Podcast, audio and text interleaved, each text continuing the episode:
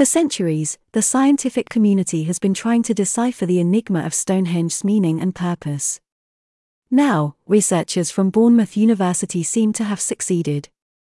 They claim that the prehistoric site, located in southwest England, was designed as a solar calendar.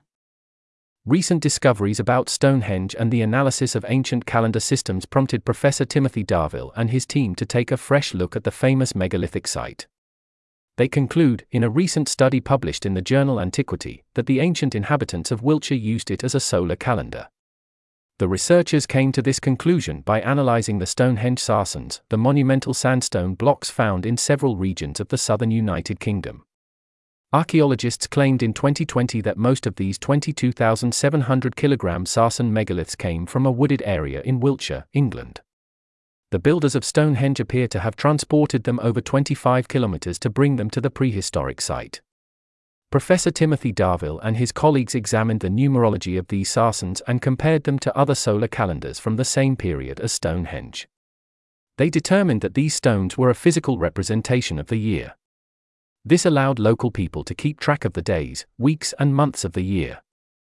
Now, discoveries brought the issue into sharper focus and indicate the site of Stonehenge was a calendar based on a tropical solar year of 365.25 days. Explains Professor Timothy Darvill of Bournemouth University.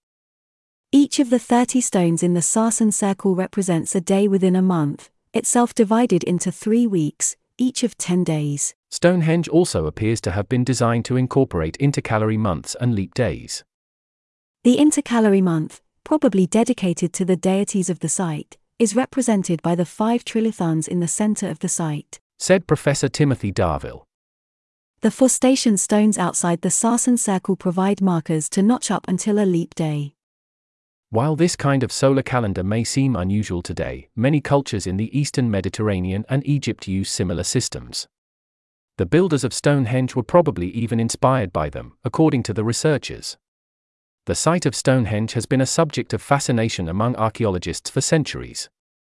So much so that the British Museum is devoting a major exhibition to the site, running until July 17. History buffs can discover ancient treasures such as the Stonehenge of the Sea, or Seahenge, a wooden ritual circle 6.6 meters in diameter, as well as the famous Nebra sky disk, which UNESCO considers one of the most important archaeological finds of the 20th century.